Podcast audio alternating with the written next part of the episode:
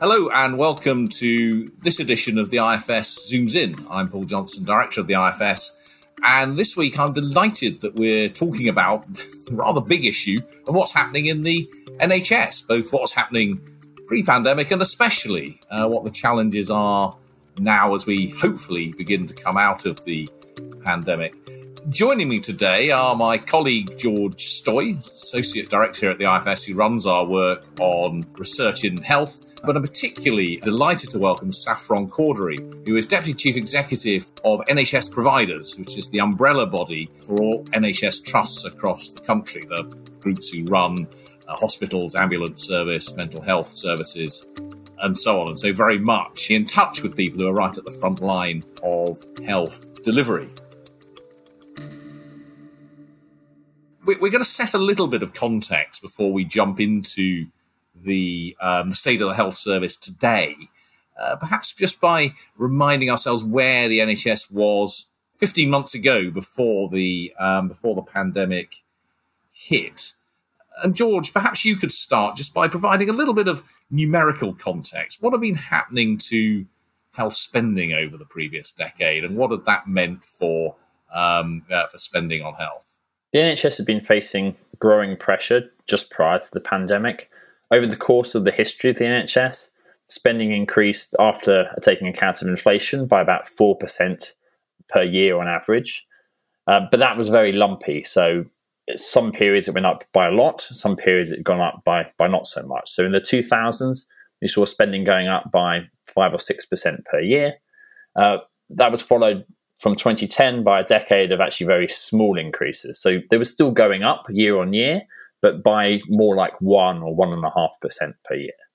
Um, that had started to accelerate a little bit more uh, in the last few years prior to the pandemic, but still below sort of the four percent figure that most experts think the NHS requires to to meet most of the pressures that it that it faces. And what did that look like in, in, in hospitals, Saffron? I mean, to what extent were they at capacity or struggling to meet demand pre pandemic? Well, it's really interesting, isn't it, to think it almost feels like there isn't a world pre pandemic. But if we do cast our minds back, we were in a place where the NHS was struggling financially. So it felt like funding was incredibly constrained despite the increases that we saw. And I'll perhaps come back to that in a moment. But what we did see was demand rising and rising year on year. And this wasn't just demand for a&e services. This was demand across the piece. So this was about elective care routine operations. And it was also demand for for wider services including mental health services. So we saw demand go up. We also saw um, huge challenges in terms of the workforce. So if you look back pre-pandemic the um, vacancy rate was around 100,000 staff across the NHS in England. That's that's somewhere about 9%, which is quite a high vacancy rate. So we had this double whammy demand going up and a workforce which wasn't um, wasn't there in enough numbers to really um, be as effective as it could be. And I think there's one exacerbating point I would put in there is if we also think back pre pandemic, we were grappling with Brexit and what that would mean in terms of the challenges, particularly for the supply of workforce. So we were in quite a tricky place pre pandemic. And um, I think that we always say that that um, if you're in a fragile place, then then resilience is going to be is going to be significantly compromised if you're tested. But I don't think we expected quite to see this test. It's quite remarkable what you describe. Uh, this growing demand for all sorts of services. We usually think of ourselves as getting richer and hopefully healthier. I mean, what what what what's your understanding of what what's driven this ever growing demand for the services of the NHS? I think there's a number of factors actually. So I put three things together. I would say that we had we had some demographic changes. So uh, we know, and it's the age old, feels like such a cliche to talk about an aging population, but an aging population is what we have, and that does as we get older, we get less less well, and we require more care. No matter who we are, no matter how healthy the population, we do require more care. And I think that that's the first thing that is absolutely critical to remember. I think the second thing that that we have to remember is that there are other lifestyle factors that come into play that that contribute to demand. You know, we've we've got um, a society, a population that is actually le- less fit in many ways. Obesity is growing, and I think also there are huge um, divisions between the most well and the most unwell, and that that kind of ties into the whole issue around deprivation, health inequality. So those who are really unwell um, have a number of factors that that that mean that the demands they make on the health service are are greater, and we have growing numbers. We had and have growing numbers of those groups within society. And the other thing I would point to um, is the fact that whilst you know, we often talk about the NHS as a treatment service rather than a wellness service. And I think that's true to an extent. And I wonder also the extent to which we we were or have been investing in prevention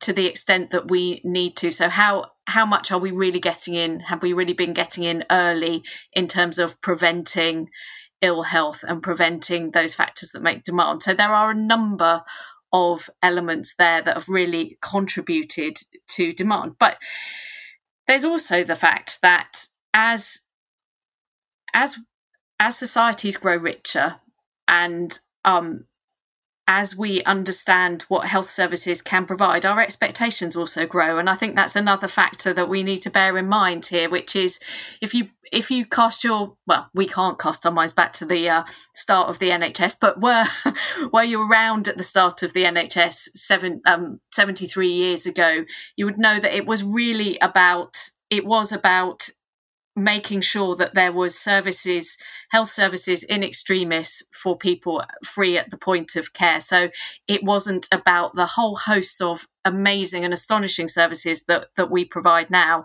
It was about providing that basic health care. So i think those are the factors that i would put on the table. And perhaps i would also throw in more controversially the the diminution of the broader welfare state actually and the extent to which we are investing in in the economic well-being of individuals and and that that plays into deprivation i think. So uh, and it's interesting you go back to the founding of the nhs it's remarkable isn't it? If you look back at the documents of the time beveridge and, and so on they were talking about spending on health you know, maybe staying still, maybe even going down over time as people got healthier, as the health service was effective. And my goodness, that's proved to be an extremely ill-judged projection about the future for all of the reasons that you describe.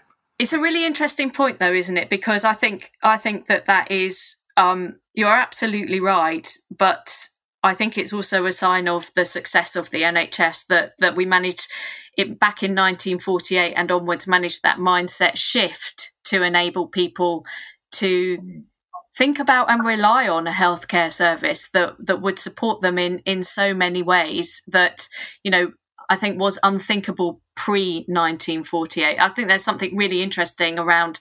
I mean, I'm not a psychologist, so I don't understand that psychology, but I think that something interesting about the NHS almost being a victim of its own success in terms of of of the reliance of society on it, which is is such an important factor, but also is contributing to this rising demand.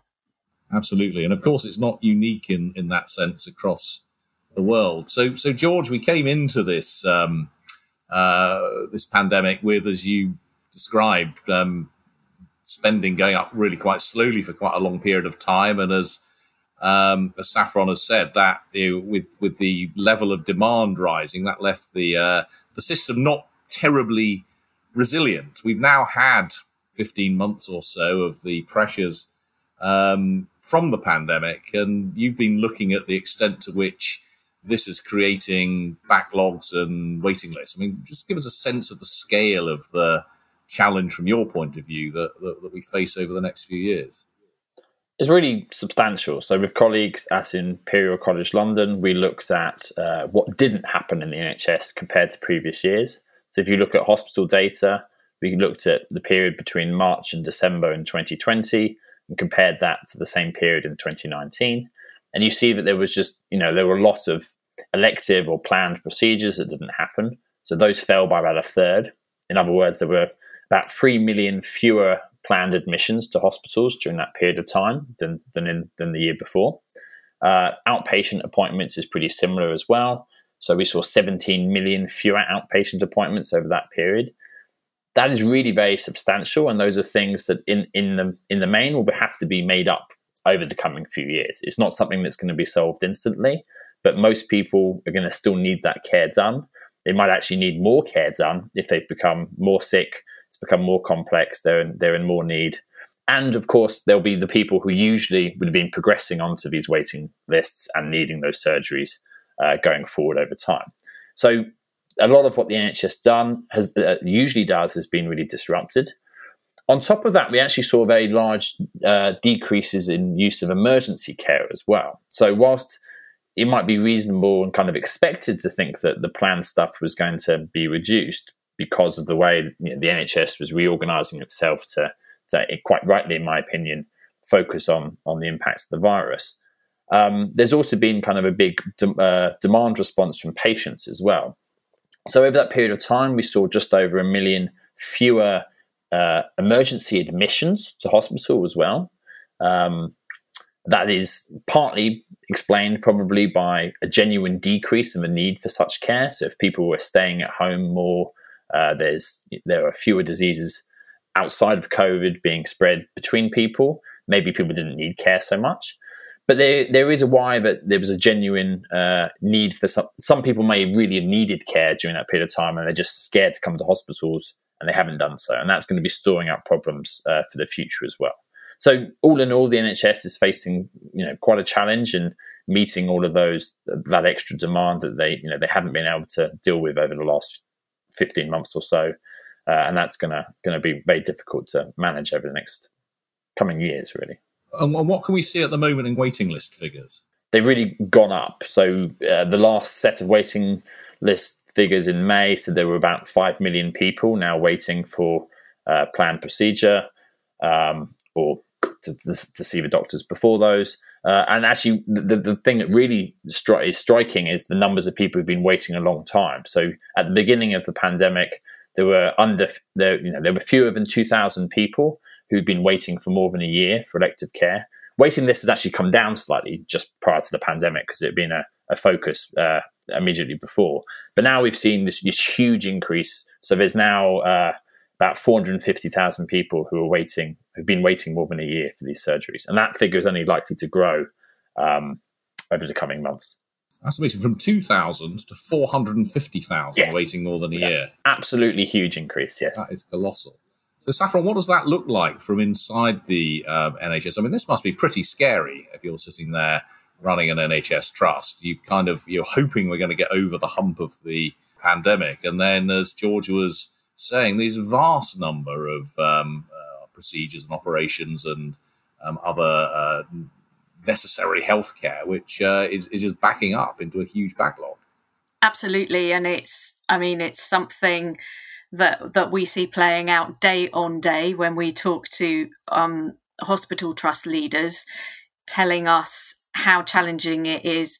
One one that sticks in my mind is a hospital trust leader who said it was a chief executive who basically said for every for every one person we clear off our our our list another two are coming in so it's just you know it it could be incredibly demoralizing. I think that the nhs is incredibly good at turning its hand to a crisis and an emergency and this is what is now facing it which is how how it gets through this enormous backlog of care.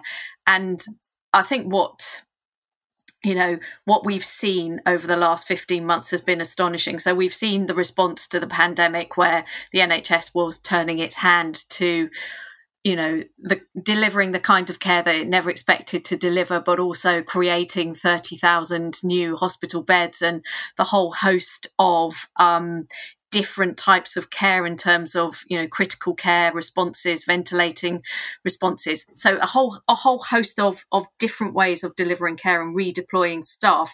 And now it's come back into a recovery mode which is is how does it get through all of the stuff that that has backed up and i think it's it's really interesting what we're seeing so yes there is the need to to get through the people who need the routine operations. We also need to get through the people who need the diagnostic tests, and that's absolutely critical and is is quite a logistical challenge.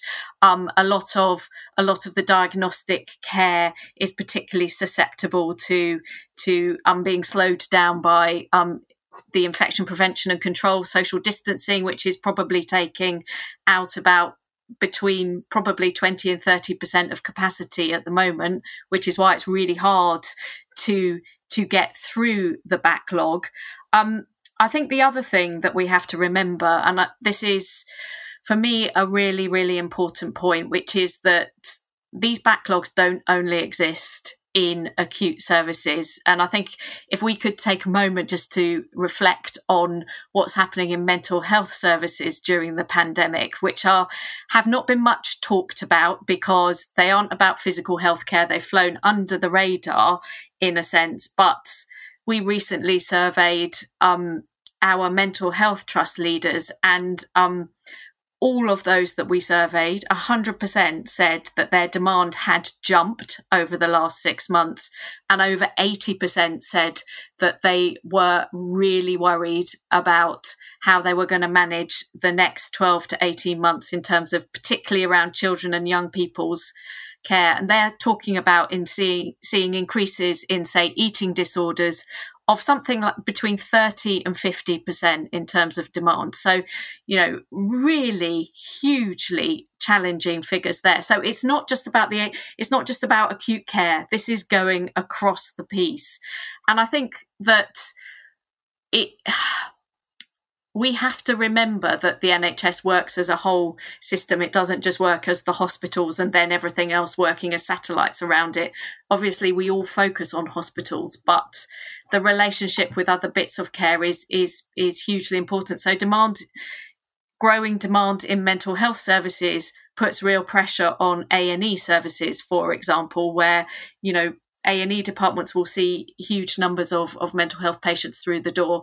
If if demand is rising in mental health, it's much harder, of course, to get a consultation, to get people admitted, etc., etc. So it has that knock-on effect. And I wonder also here if if we might talk about i don't know if this is the right time to talk about social care because it feels a little bit like it's the dog that hasn't barked in this whole conversation in terms of of the impact of of really fragile social care services and what that means for the whole of the health and the care system, where, you know, flow of patients was an issue pre pandemic, supply of, of social care capacity during the pandemic and afterwards is also a huge challenge. And, you know, I think whilst we would, you know, we know that our colleagues in, in social care have really suffered during during the pandemic we also know that it's the key to recovery. So um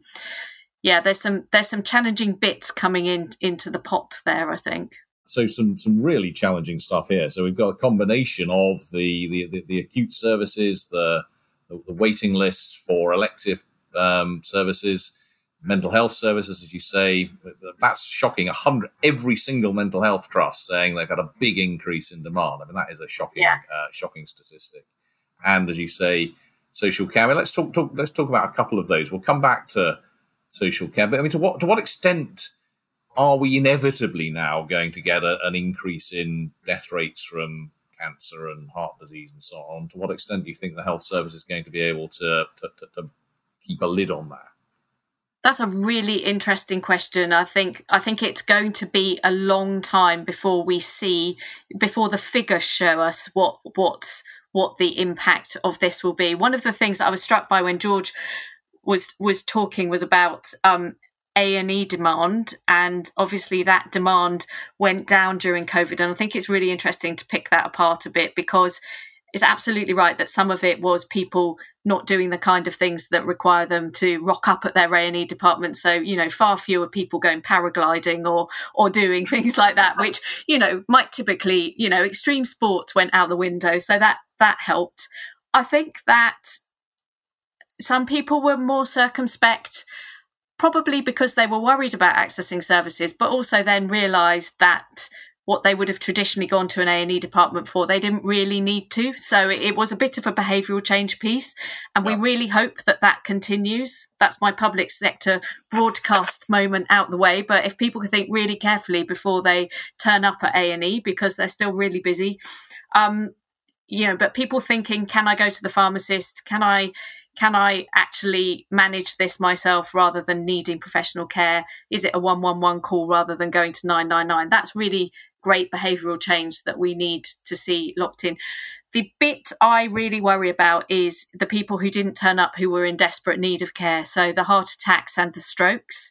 I think any A and E clinician will tell you that they were worried by the fact that they saw a dramatic drop in the number of people who were blue lighted to A and E departments or who turned up who were um, suffering heart attacks or strokes. You know that's really worrying because they're you know they're they're catastrophic healthcare events that that don't have a slow burn and they need treating. So um, I think that is an interesting factor. And you and saw that directly in the statistics, didn't you, George? I mean, you, you, part of your work actually just showed this astonishing reduction in the number of people apparently having heart attacks.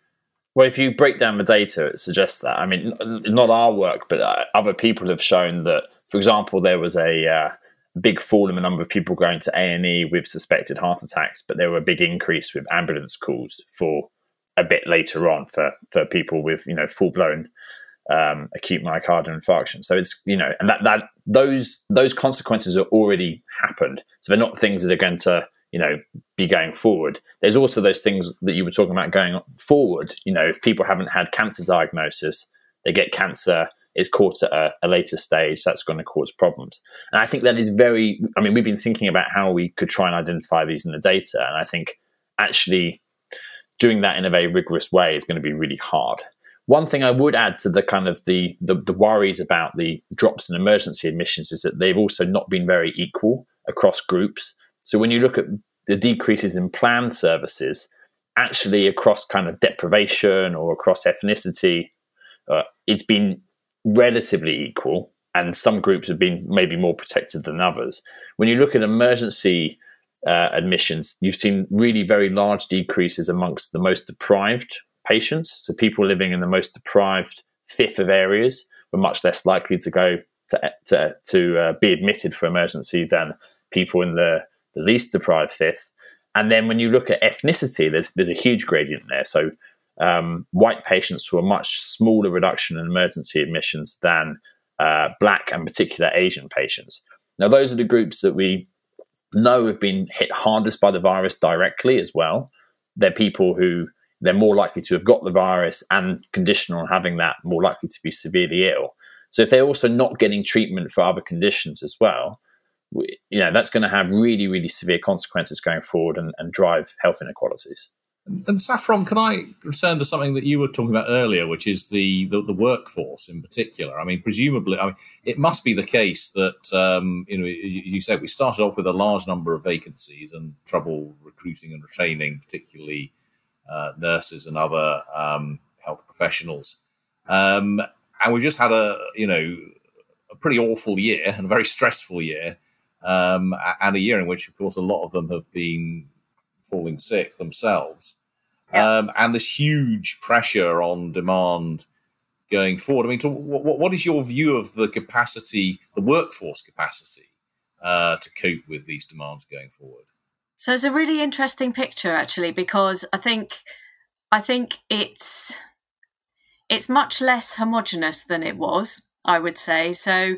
I'd say pre-pandemic, we were we were talking about the main the main issue was um, the main issue was supply, essentially, um, and we we were a, a little worried by burnout, but I think that now when we contrast that kind of burnout with the burnout that we're talking about now that pales into some insignificance. So um you know i think you know we were worried about burnout then but i think what that what we've got at the moment is is pockets of of different factors at at play. So we are the workforce is incredibly tired and you know it, it, it's it's another cliche that that I feel you know I almost don't want to say it because that's all that anyone is saying but it's it's actually true you know cliches come from a place of truth don't they? And it's the workforce is exhausted. Wherever in the NHS you've been working it has been an incredibly difficult year and we we know that a number of a number of of staff are are really thinking what is my future in the NHS now after this? You know, once we are fully through this pandemic, and you know we've got the stirrings of a potential third or fourth wave, depending on, on where you live in the country, coming. So it's you know I think people will hold on for a little while longer. But our fear is that that there will be a group that do decide to call it a day. We then have um, another group who are those who have been inspired to join the NHS because of the pandemic. And and we know that that you know there's been a little bit of a bounce in terms of of um, those those signing up for training places across the board. And that's that's really positive particularly for nursing training. So that's really important but of course that won't actually have any make any difference for another 3 or 4 years. So we have to remember that. That's a medium term solution to our problem and we have to make sure that there's no attrition rate in terms of those staff who sign up and then perhaps fall away further down the line. So but we do have a kind of new influx of of staff. I think the other bit that we've got and this has been one of the it's been one of the really interesting bits of of the pandemic is how um how we kind of loosened up a little in terms of attitudes and approaches to workforce. Everything was less rigid. We required more flexibility more innovation. And i think we've seen a lot of um, opportunities for people to take on different roles work more flexibly um, think differently about their careers. So I think we may see a lot of, of switching in the future as well, which may not add to the quantum workforce, but might mean that people have a wider set of skills to bring to the fore, which will be incredibly helpful.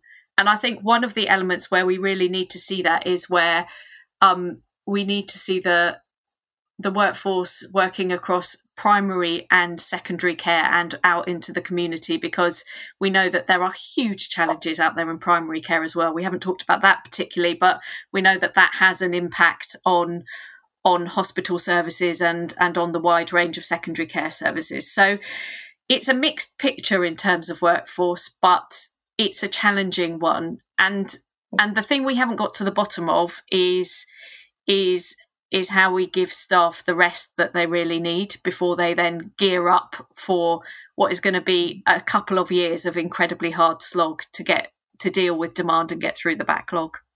Because George, I mean the, uh, I mean again, looking at the, the, the data, I mean that was already worrying on workforce 15 months ago, wasn't it? The government has uh, already commitments to increase workforce size. You know, there's a well publicised target of trying to increase the nursing workforce by 50,000 nurses over this parliament. Um, for all the reasons Saffron said, that that might be a lot harder to meet um, if you think just after this pandemic. Um, so yes, those challenges aren't new, and I guess there's something that there's never been a great deal of coherent planning, as far as I'm aware, about how you really expand that and you keep staff and reward them one element, I know we were talking about kind of rest. The other element is pay here. We are coming off a decade of essentially a pay freeze or actually a, real terms pay cut for, for many of his staff.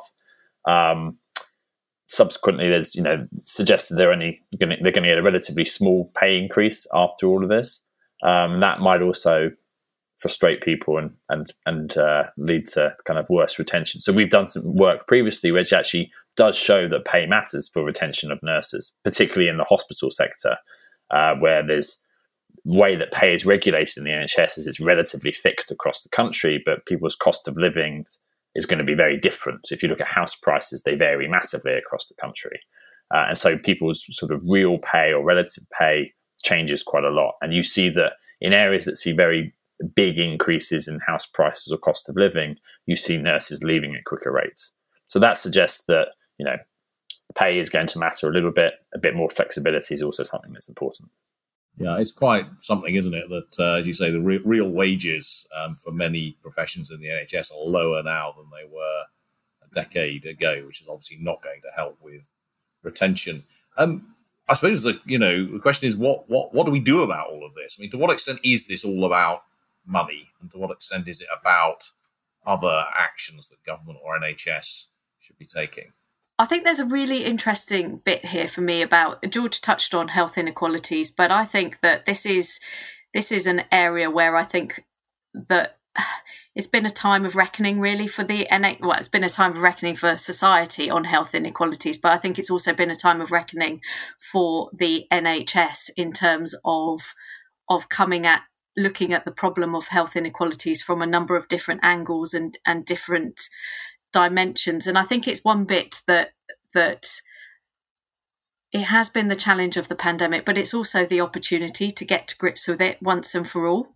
And um, I do think that that is really important. One of the things that we have seen starting to happen is is things like looking at the waiting list and rather than cutting the waiting list by clinical priority, so P1, P2, as it's traditionally looked at, it's also to cut it alongside that by by health inequality factors like deprivation or ethnicity in order to get a much more rounded picture of of what needs to happen in terms of of of really tackling waiting lists and getting them down. But it also speaks to the need not only to change clinical practice around health inequalities, but also attitudinally to change and help understand what is happening to certainly what has happened to staff on the front line during the pandemic in terms of you know some staff potentially um, not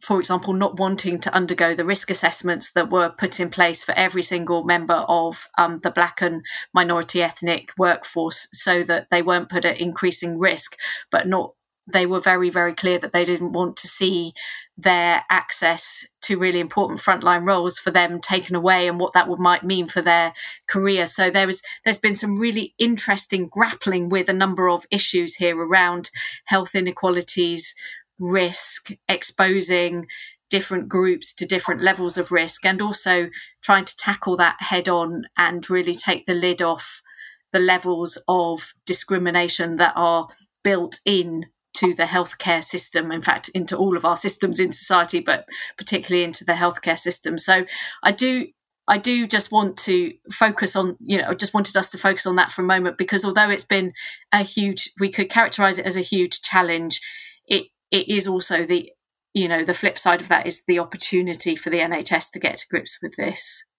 Really hard health inequalities, though, isn't it? I mean, and in the end, how much of health inequality is down to the NHS, and how much of it is down to the much broader inequalities in uh, in, in society. I think it's, it's probably much more to do with the latter. And I suppose the question is, how can the health system, the health service, engage and help? But you also need government, local authorities, and the other parts of the welfare state, and indeed, you know, the labour market and everything else working together to uh, help out on that one. I think that's true, but if you remember that there's 1.1 million staff employed in the NHS, it's the country's biggest employer. It probably acts as a microcosm of society in a way that no other field of employment does. So I think that there's this definite sense of responsibility amongst trust leaders that we talk to to to feel that that that this is their opportunity to get this right now and that it plays out in a way that perhaps doesn't in in other fields. So clearly one big um, i mean absolutely one big priority for the future is dealing with health inequalities. I mean george what, what's your view about other things beyond you know, pouring more money in that, that, that, that, needs to happen to help the health service deal with uh, you know the clearly very very big challenges coming down the road? Very difficult to say. I mean uh, with workforce, I think as long as with the funding, I think trust could do with flexibility to use that money in a way that allows them to reward staff or to plug holes that that they need to. So to incentivize people in certain specialties or things like that where they're where they're failing to keep people. Um, one problem with kind of uh, training new staff recently has been funding of training places. Um, for example, the the bursaries for nursing wasn't weren't there, so things like uh, kind of making sure that there is funding for all of that going forward, I think, is important. In terms of the meeting the demand, I think that is yes, it's going to be really difficult. It sounds like you know hospitals are really going to have to work very hard at this. They're going to have to run clinics at all kinds of times of the night and the weekend to try and catch up with things you know, and that is hard to do on, as, as Saffron was saying, on the back of people being exhausted already. Um, there, it raises questions about where can you get capacity from otherwise. If you can you bring in staff from somewhere else? Can you bring in equipment from somewhere else? Uh, should you be engaging more with the private sector, for example, uh, which raises thorny issues in itself. But uh, that's a conversation that's kind of worth having, perhaps. And anything further from you on this kind of huge question, Saffron? I mean, how if you, I mean, if you were in front of, you know, if you're talking about, I'm sure you do talk about Hancock. I mean, what, what's your ask of him beyond money? So I think that it, yeah, the money is important, always, always important, but it's it's also I think George was right. It's how people are allowed to spend that money as well, and what they can get their hands on for the money. So um, I think it, for me, you know, we've got a comprehensive spending review coming up later this year, so we will we will certainly be making a number of big asks in that, and one of them is is you know a, a workforce plan, a proper funded workforce plan for the next three years and beyond because without that the nhs really can't plan effectively we need we need to know what's there in in in the pipeline and understand it and and be able to work with that and that isn't really as clear as it might be at the moment. And I think it's been one of the big oversights of policy in recent years. I mean, everyone says that it's impossible to fully plan the workforce. Of course it is. But you can make a pretty good stab and a pretty good stab means that you get to a better place than than if you don't have one at all so that would be one thing i would say something we haven't maybe t- may be shocked that such a thing doesn't already uh, exist yeah i know there we are um, I'm going to move swiftly on. Um, the second bit, and we haven't really talked about this, but uh, I think a lot of the solutions lie in some of the really fundamental nitty gritty issues like capital investment. And i don't just mean bricks and mortar though that's really really important. So we need a we need a healthcare estate that's fit for purpose. So we need you know we need mental health patients not being treated in dormitory wards or untherapeutic environments or in places with features that are incredibly dangerous to them. We need, you know, we don't need leaking roofs or air conditioning problems in, in operating theatres that reduce capacity even further. And we actually need the improvement of the overall NHS estate so that we bring it into the 21st century. So, you know we've got we've got a new hospitals program but that needs to go further and first faster frankly and that's exacerbated massively by covid and the need to be able to have hot and cold sites so that we can treat people in COVID free environments much more easily without slowing down progress with with the the very extensive um, infection prevention and control. So if you've got a, a COVID free site, then you're much freer to do what you need to do, and that's really important. Another element is is digital transformation, which we also haven't talked about that much, but that has been one of the um, um, surprising and important elements of of changing mindsets in people that they can access services digitally, and it's been made much easier, and we've gone further and faster on that. But that needs way more investment. I mean, that is a pure money issue, actually. Um, and then I think that a couple of other elements that are are critically important. One is if if the spending review, I'm I'm I think we're pinning a lot of hopes on the spending review, but it really has to invest properly in prevention and public health. It's a bit of a, I would wouldn't go so far as to say it's a scandal what's happened um, over the last few years, but public health has been underinvested in, as has the whole of local government, which brings me neatly on to social care. So, a solution for social care would be absolutely fantastic. Because that would help so many people in so many different ways, as well as providing the right quality of care for people who need it. And we've been waiting for a solution for social care for an awfully long time, and uh, we keep on being promised it. I mean, George, you've done some work on uh, you know, the impact of uh, inadequate social care funding on the NHS itself. Yes, so it looked at uh, between 2009 and, and 2018 the, the big cuts we saw in, in social care funding for those who are over 65. And in, in that period of time, we saw uh, per head funding for social care fall by about 30%. So we were talking about really substantial falls. But they varied quite considerably across the country depending on how reliant those local authorities were on central government grants to begin with.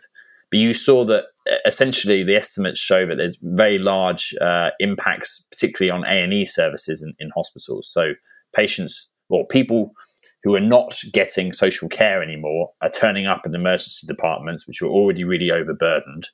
Um, and although actually most of them don't seem to be admitted, this sort of the oldest and the frailest do, that still has consequences for their health. It has consequences for the way that hospitals run because these departments are busy already.